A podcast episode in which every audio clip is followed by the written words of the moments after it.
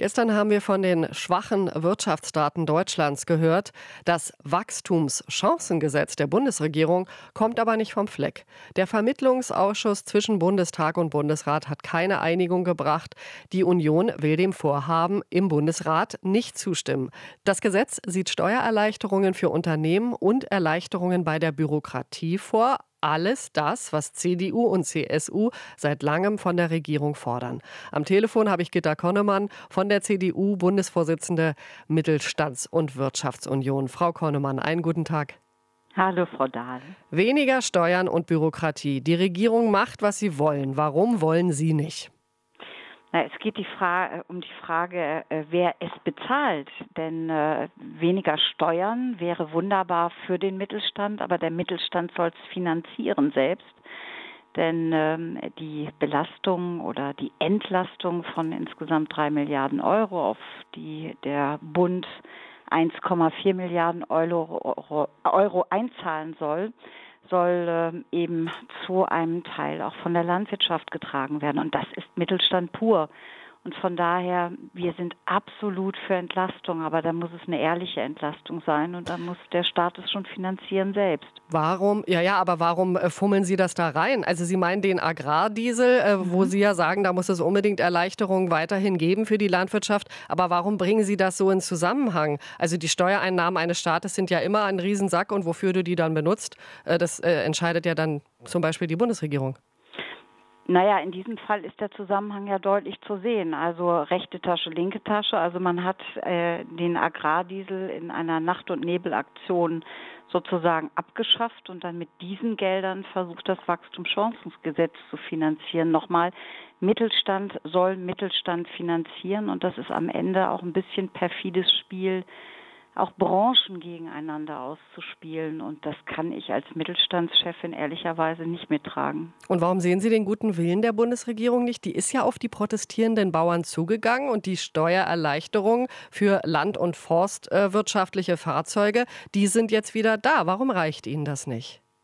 Naja, weil es am Ende um eine große Kette auch äh, von schmerzhaften Eingriffen geht zulasten der Land- und Ernährungswirtschaft. Ähm, es geht ja nicht um diese Einzelmaßnahmen, sondern seit zwei Jahren äh, nimmt die Bundesregierung gezielt tatsächlich ähm, auch Instrumente, äh, von denen die Land- und Forstwirtschaft äh, profitieren würde, raus. Das sind Investitionsprämien, das sind Zuschüsse auch zur Sozialversicherung. Ähm, das Thema Agrardiesel ist am Ende der Tropfen, der das fast zum Überlaufen bringt ähm, in einer langen Reihe von schmerzhaften Taten. Und ähm, das trifft einen Bereich, der zur viertgrößten Branche in Deutschland gehört und der das Rückgrat des ländlichen Raums ist. Ähm, Sie sprechen mit einer Abgeordneten, die aus Ostfriesland kommt, die das Emsland mit vertreten darf. Und da sind die vor- und nachgelagerten Bereiche von außerordentlicher Bedeutung noch für unsere Region. Die Land- und Ernährungswirtschaft ist der Motor, auch das Herz ein Stück. Und diesen mhm. jetzt so massiv zu schröpfen, um am Ende damit dann anderen vermeintlich zu helfen und das noch nicht mal nennenswert, das ist schon perfide. Sie, aber Frau Konnemann, Sie kennen das politische Geschäft äh, seit, seit über 20 Jahren. Sie wissen, das ist mitunter, ähm, das, sind, das sind mitunter kleine Schrittchen. Ähm, mhm. Warum, Sie kritisieren sehr oft und Ihre Partei insgesamt tut das, es gibt nur Streit in dieser äh, Bundesregierung, die kommen überhaupt nicht vorwärts, die äh, halten sich immer an Kleinigkeiten auf. Tun Sie jetzt das Gleiche? Nein, es geht um die Ehrlichkeit der Finanzierung. Nochmal, die Maßnahmen dem Grunde nach sind ja als ob äh, aus einem Programm von uns abgeschrieben. Also zu sagen, ich will ähm, steuerliche Abschreibungsmöglichkeiten erleichtern oder die steuerliche Forschungsförderung. Das alles sind Schritte in die richtige Richtung. Aber dann wird es ja, entschuldigen Sie, dass ich, dann wird es doch immer besser, wenn das so klingt, wie von Ihnen abgeschrieben. Wie würden Sie es denn finanzieren?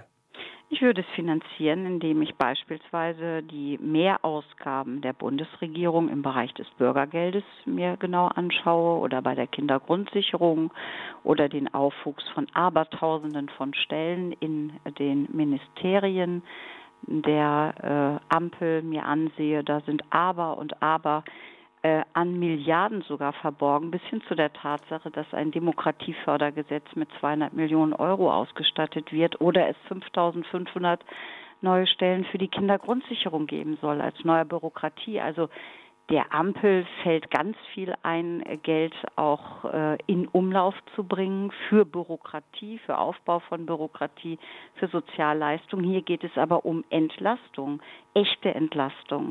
Und das Und heißt, echte, ja, solange, echte, ja, ja. Äh, nur kurz, solange das, nee, Entschuldigung, äh, solange das Gerne. nicht kommt, äh, heißt das für Sie, solange werden Sie äh, nicht zustimmen. Also solange liegt dieses Wachstumschancengesetz auf Eis. Es geht am Ende darum, die Landwirtschaft genauso zu behandeln wie andere Branchen auch und echt zu entlasten. Das muss nicht unbedingt der Agrardiesel sein. Wenn man über beispielsweise eine Gewinnglättung auch sprechen könnte, also eine Tarifglättung. Was ist das denn? Äh, das, Das ist ein steuerliches Verrechnungsmodell. Das würde äh, der Landwirtschaft ungemein helfen. Das heißt, in äh, schlechten Jahren oder in guten Jahren für schlechte Jahre sozusagen ansparen zu können.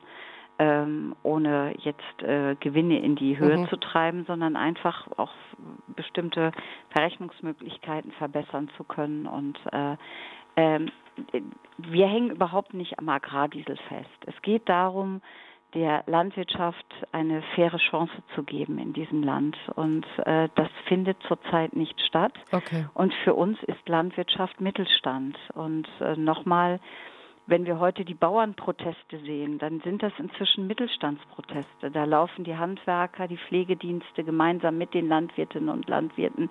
Die lassen sich nicht auseinanderdividieren. Und deshalb sollten wir es als Politik auch nicht machen. RBB 24 Inforadio vom Rundfunk Berlin-Brandenburg.